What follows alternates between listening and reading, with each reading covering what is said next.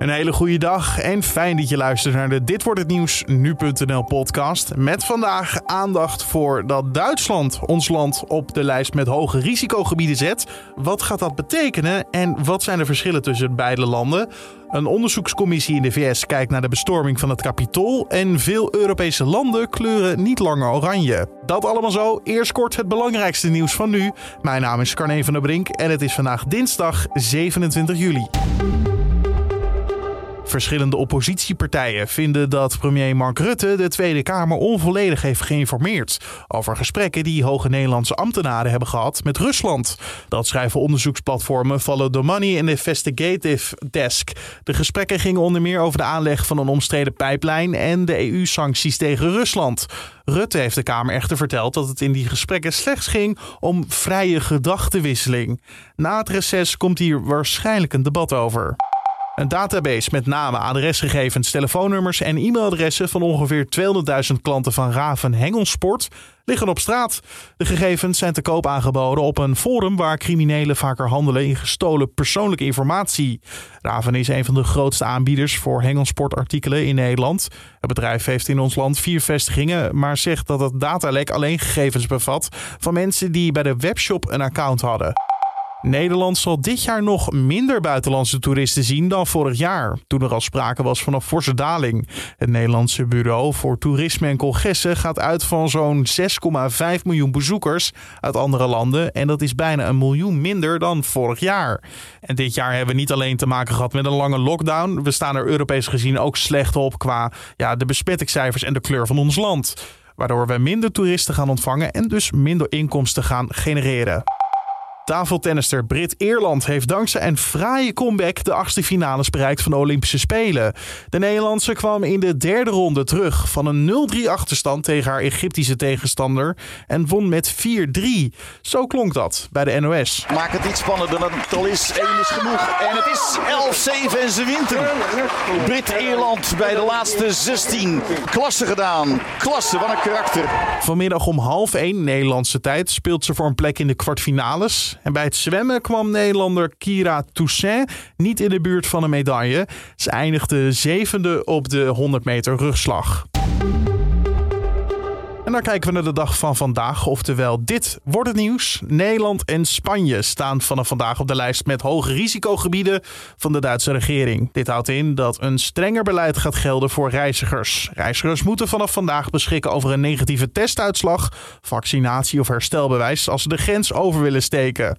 Ongevaccineerde Duitsers die in Nederland of Spanje zijn geweest, moeten daarnaast bij terugkomst in Duitsland meteen naar hun verblijfplaats en zeker vijf dagen in quarantaine. Collega Julien Dom belde erover met Wiepke Pitlink, hoofdredacteur van Duitsland Web en verbonden aan het Duitsland Instituut en vroeg of de regels bij onze oosterburen duidelijk zijn uitgelegd. Ja, de Duitsers zelf zijn iets meer gewend dan Nederlanders. Uh, dat ze zelf een beetje moeten uh, uh, de, de verordeningen moeten lezen waar die regels allemaal in staan. dus, maar het is ontzettend ingewikkeld. Ook als je heel goed Duits kan, is het echt best ingewikkeld om de regels helemaal goed te lezen. Ook voor de alle uitzonderingen die, die er zijn. Waar zit dat hem vooral in? Nou, omdat het inderdaad ingewikkeld is. Hè? Wat geldt nou voor wie wel en wat geldt voor wie niet? Er zijn zijn uh, allerlei regels, bijvoorbeeld dat je uh, getest moet zijn, maar dat geldt weer niet voor uh, bepaalde groepen. Die zijn er weer van uitgezonderd. Bijvoorbeeld als je even de grens over wil om boodschappen te doen, bijvoorbeeld in Kleven, moet je wel getest zijn, maar hoef je niet in quarantaine. Nou ja, zo zijn er allerlei uitzonderingen. Eigenlijk wat er dus mist is gewoon een rode draad als het ware van hier hou je je aan en dit kan wel, dit kan niet. Nee, die is er wel hoor. Eigenlijk is de rode draad dat iedereen die terugkomt in quarantaine moet. Dus dat is een vrij heldere, heldere rode draad. En dat je getest moet worden als je de grens oversteekt. Maar er zijn dus uitzonderingen op. Ja, nou zet Duitsland, Nederland en Spanje op de lijst van hoge risicogebieden. Ik denk dat de Duitsers minder blij zijn dat Spanje erop komt dan dat Nederland erop komt. Hè? Ja, vooral ook omdat daar uh, ook de Spaanse eilanden bij horen. Hè. En Mallorca is natuurlijk voor de Duitsers echt een heel belangrijke vakantiebestemming. Uh, uh, dus ja, daar zijn ze wel heel teleurgesteld over. Overigens zijn natuurlijk, dat weten we allemaal, zijn er ook veel Duitsers die juist de Nederlandse kust opzoeken. Dus ook voor hen is het wel een probleem. Die kunnen alleen wel wat makkelijker op tijd terugkomen. Zijn er nou grote verschillen tussen, als we even naar Duitsland en Nederland kijken, qua bijvoorbeeld vaccinatiegraad? Dat er tot deze regels besloten zijn? Of heeft het met iets anders te maken? De vaccinatiegraad verschilt niet zo heel erg. Maar een heel groot verschil tussen Nederland en Duitsland is de besmettingsgraad. Er zijn in Nederland echt veel meer besmettingen. En daarom begrijp ik het ook wel hoor dat Duitsland tot deze regels komt. En in Duitsland wordt eigenlijk heel bezorgd bericht over de besmettingen in Duitsland zelf. Nou, die zijn op dit moment echt een fractie van de besmettingen in Nederland. Dus ja, als ze daar al bezorgd over zijn, dan is het uh, niet gek dat ze, dat ze helemaal bezorgd zijn als ze naar de Nederlandse cijfers kijken. Nee, het kwam niet uit de lucht vallen dat Nederland op die lijst komt te staan nu. Zeker niet. Nee. En er werd ook wel gezegd van joh, het is jammer dat ze alleen maar naar die besmettingscijfers kijken. Want uh, ze moeten toch ook andere dingen laten meetellen, bijvoorbeeld de vaccinatiegraad. Maar dat doet Duitsland al. Het is echt niet alleen op basis van de besmettingen dat we nu zo zijn ingeschaald. Ze nemen daar ook mee inderdaad wat de vaccinatiegraad is en wat het beleid hier is. En uh, al die elementen samen wegen ze af. En daarom zijn we een week geleden ook nog eerst uh, een normaal een risicogebied geworden en geen uh, hoog incidentsgebied, hoe ze dat noemen. Uh, terwijl toen eigenlijk de besmettingscijfers al zo hoog waren dat we toen al eer hoger hadden moeten worden ingeschaald. Maar dat hebben ze toen nog niet gedaan en nu uh, alsnog. Zeg, uh, kan dit nog iets betekenen op korte termijn dat we weer teruggeschaald worden? Of praten we dan wel echt over meerdere weken voordat er weer een besluit wordt genomen? Heeft u daar enigszins zicht op? Nou, dat zal denk ik meerdere weken duren voordat het zo, zo ver terug is dat het weer onder de risiconorm is, zeg maar. Dus dat zal wel even duren, omdat de besmettingen hier simpelweg nog te hoog zijn. Het zou natuurlijk kunnen dat ze het op een gegeven moment toch weer anders gaan wegen. Uh, omdat ze zeggen, ja, nou ja, als de. De cijfers lopen immers, ja, nou, fors terug. Ze zijn nog wel hoog, maar ze lopen fors terug in Nederland. Ja, klopt. Maar ik, ja, of het moet echt ineens heel erg snel gaan, maar hoe ik het inschat uh, zal er toch nog wel even een paar weken overheen gaan voordat ze weer zo stabiel laag zijn. Want ze willen dan ook dat het een, een meerdere dagen stabiel laag is. Voordat ze echt weer gaan terugschalen. Wiepke Pitlink, hoofdredacteur van Duitsland Web en verbonden aan het Duitsland Instituut, hoorde je daar. En dan gaan we naar Amerika, want de speciale onderzoekscommissie die door het Amerikaanse Huis van Afgevaardigden is geselecteerd om de bestorming van het Capitool in Washington te onderzoeken, ondervraagt vandaag de eerste betrokkenen. Tijdens die bestorming op 6 januari vielen aanhangers van oud-president Donald Trump het Amerikaanse parlementsgebouw binnen, omdat zij verkiezingsfraude vermoeden. Vijf mensen kwamen om het leven. Amerika-deskundige Diederik Brink praat je bij over het doel van deze commissie. Deze onderzoekscommissie moet achterhalen welke gebeurtenissen hebben geleid tot de bestorming van het kapitool op 6 januari. Uh, daarnaast moet het ook kijken van welke personen en organisaties zich schuldig hebben gemaakt aan het opruien van de mensen. Uh, om te kijken op welke manier de opsporing plaatsvindt door de FBI van de mensen die hierachter zitten. En um, het heeft ook tot belangrijk doel om te achterhalen hoe het kon dat de politie van het kapitool zo onvoorbereid was om deze grotendeels gewelddadige groep mensen uh, niet beter tegen te kunnen houden. En welke ingrijpen van de overheid, bijvoorbeeld bij het inzetten van de nationale garde, uh, ontbraken om te zorgen dat mensen binnen, waaronder de vicepresident en de leden van het Huis en de Senaat, niet meer veilig waren. Is dit nou het eerste onderzoek dat hier naartoe plaatsvindt? Of is dit een speciaal onderzoek wat dus door het Huis van Afgevaardigden voor het eerst is gelanceerd? Nou, de FBI doet natuurlijk een heel groot onderzoek in het opsporen van de mensen die illegaal het kapitoolcomplex zijn binnengekomen en daar geweld tegen uh, bijvoorbeeld politieagenten hebben gebruikt. Dus dat onderzoek is gaande en er zijn ook een heleboel al gearresteerd en voor de rechter gebracht. Uh, maar dit is het eerste echt grote onderzoek dat er plaatsvindt naar alles eromheen. Uh, en de gebeurtenissen van 6, no 6, januari zelf. Dus er wordt gekeken naar hè, de, de aanleiding, de momenten waarop mensen daar naartoe zijn bewogen, uh, wie erachter heeft gezeten, hoe de besluitvorming is geweest en welke structurele en institutionele fouten hebben, ertoe hebben geleid dat dit kon gebeuren. Nou, uh, in principe was de bedoeling dat er een breed gedragen onderzoek zou plaatsvinden. Ja, maar er en is daar... wat verdeeldheid tussen de Democraten en de Republikeinen natuurlijk. Heeft dat invloed op dit onderzoek? Het bijzondere is dat die verdeeldheid uh, om politieke redenen is ontstaan. Onderhandelaars van Democraten en Republikeinen hadden in, in, in het geval van een speciaal wetsvoorstel om een nog bredere commissie samen te stellen, hadden die een deal gesloten.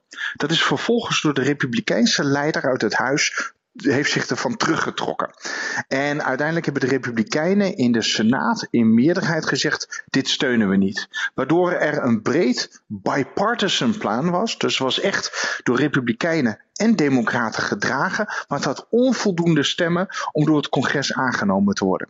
Toen hebben de Democraten gezegd: luister, weet je, als jullie op deze manier niet uh, met ons willen praten over hoe we dit gaan opzetten, en uh, we hebben jullie gelijke kansen geboden, dan gaan we zelfs met een onderzoekscommissie komen. Die heeft misschien iets minder uh, een breed politiek uh, cachet, maar wel alle krachten van het congres om te zorgen dat de waarheid boven tafel wordt gehaald. Dat heeft twee republikeinse stemmen in het Huis van Afgevaardigden gekregen, die van Liz Cheney en Adam Kinzinger. Dat zijn twee conservatieve republikeinen die hebben gezegd: luister, het landsbelang is breder dan het partijbelang en bovendien dit is een strijd om het behoud van onze democratische rechtsorde in Amerika. Uh, wij gaan tegen onze partij in en stemmen voor de creatie van deze commissie. En beide leden van de Republikeinse Partij zijn uitgenodigd om in de commissie te gaan zitten. En dat betekent dus dat hij gevuld wordt door Democraten en twee Republikeinen. Maar die maken zichzelf daar niet populair mee binnen de Republikeinse Partij dan zeker? Dat waren ze eigenlijk al niet. Hè. Ze waren eigenlijk sinds 6 januari steeds kritischer geworden op de rol van Trump daarin. Ze hebben ook Trump, uh, ze hebben de, uh, Trump op geprobeerd uit het ambt te zetten in het impeachmentproces. Uh, ze hebben eigenlijk elke keer gezegd van luister, dit is een grens, die kun je gewoon niet overgaan. En dat kan hun, dat heeft hun heel veel goodwill in de partij gekost. Liz Cheney raakte haar positie in het leiderschapsteam van haar partij ook kwijt. het kan ook best betekenen dat ze niet herkozen zullen worden namens hun partij, omdat dit echt te veel vrevel heeft opgewekt. Maar zij hebben gezegd: dit is een strijd die belangrijker is dan onze carrières. Dit is iets waar we echt bereid zijn alles voor op te geven. Dus daarom hebben zij zich hierin gestort. Republikeinen hebben gezegd van we willen alleen een paar mensen in die commissie hebben die zeg maar ons partijbelang zullen verdedigen, omdat ze bang zijn dat de democraten toch te veel de schuld op Trump zullen schuiven. Uh, en, en de democraten hebben gezegd luister, we hebben geen zin in mensen die mogelijk aanstichters zijn of al, al, uh, althans te nauw betrokken zijn bij de rel die we aan het onderzoeken zijn. Dus die mensen weigeren we. Maar deze twee, in principe oerconservatieve republikeinen hebben wel gezegd: we werken mee met de Democraten op dit terrein. Diederik, is er nog een rol weggelegd voor de voormalig president, Donald Trump? Voorlopig is hij natuurlijk formeel niet aan zet. Het kan natuurlijk wel zijn dat mensen uit zijn directe omgeving misschien zelfs hij zelf, maar in principe mensen uit zijn directe omgeving zullen worden gevraagd om getuigenis te komen afleggen. Eh, om onder ede gehoord te worden door die commissie. Eh, denk dat in een eerdere commissie over de aanslagen in Benghazi eh, Hillary Clinton elf uur lang is geïnterviewd en, en vraag na vraag is gesteld over die bestorming van het consulaat in Libië. Eh, dus in principe kan een commissie ver gaan om getuigen op te roepen en ze eens even stevig aan de te voelen. Dat in ieder geval een aantal mensen in de omgeving van Trump gevraagd zullen worden, dat lijkt wel heel erg zeker. Uh, en dan zul je krijgen dat Trump het natuurlijk er weer op gaat gooien. Dit zijn allemaal mensen die mij willen pakken. Moet je eens kijken ik ben voor jullie als, als, als conservatieven opgekomen. En wat krijg ik ervoor terug? Een aanval van democraten en een paar niet loyale republikeinen die proberen mij uit het Witte Huis te halen. Uh, en hij zal het weer zien als een bewijs van ik moet mij uh, opnieuw kandidaat stellen. Ik moet uh, deze strijd aan blijven gaan voor jullie. Want kijk eens hoe het establishment mij probeert te pakken. Collega Julien Dom hoorde je in gesprek met Amerika-deskundige Diederik Brink. En het reisadvies van veel landen wordt vandaag gewijzigd. Europese landen die op oranje stonden krijgen vanaf vandaag in principe een groen of geel reisadvies. Niet noodzakelijke reizen worden daardoor niet langer afgeraden. Het kabinet heeft wel besloten het een en ander aan te passen. Landen worden bijvoorbeeld niet meer enkel op basis van de besmettingsaantal op oranje gezet. Wel kan een land nog oranje kleuren zodra er nieuwe. Wel kan een land nog oranje kleuren zodra er een nieuwe coronavariant rondgaat. En dan over naar het weer van vandaag. Je wordt er weer over bijgepraat door Wilfried Jansen van Weerplaza. Met name landinwaarts beginnen we de dag droog met opklaringen. En langs de kust en in het noorden van het land kan lokaal al een enkele bui vallen. Het is niet uitgesloten dat daar vanochtend al onweer en lokaal veel regen mee gemoeid gaat. In de loop van de dag zien we stapelwolken ontstaan. En dan ontstaan ook landinwaarts verspreid van die pittige buien. Lokaal ook met onweer en veel regen in korte tijd. In eerste instantie blijft de nadruk op de westelijke en noordelijke helft van het land liggen. Maar later dan zien we ook landinwaarts steeds meer van dat soort pittige buien Mogelijk dat delen van het zuidoosten en het oosten van het land gevrijwaard blijven van buien. En daar is het dan eigenlijk heel de dag best prima zomerweer met temperaturen van een graad of 24. In de rest van het land is het net eventjes wat koeler. En over het algemeen waait daarbij een matige zuidwestenwind. Vanavond verdwijnen de meeste buien weer. En dan is het op veel plaatsen een aangename avond met temperaturen tussen 18 en 20 graden. Dankjewel Wilfried Jansen van Weerplaza. En tot zover deze Dit Wordt Het Nieuws podcast voor de dinsdag 27 juli. Je vindt ons in de ochtend en middag op de voorpagina van nu.nl en in je favoriete podcast app. Bijvoorbeeld Spotify, Apple Podcast of Google Podcast. Help ons de podcast beter te maken door een eh, recensie achter te laten bij Apple Podcast of ons te mailen naar podcast.nu.nl. Mijn naam is Carne van den Brink. Voor nu een hele mooie dag en tot de volgende.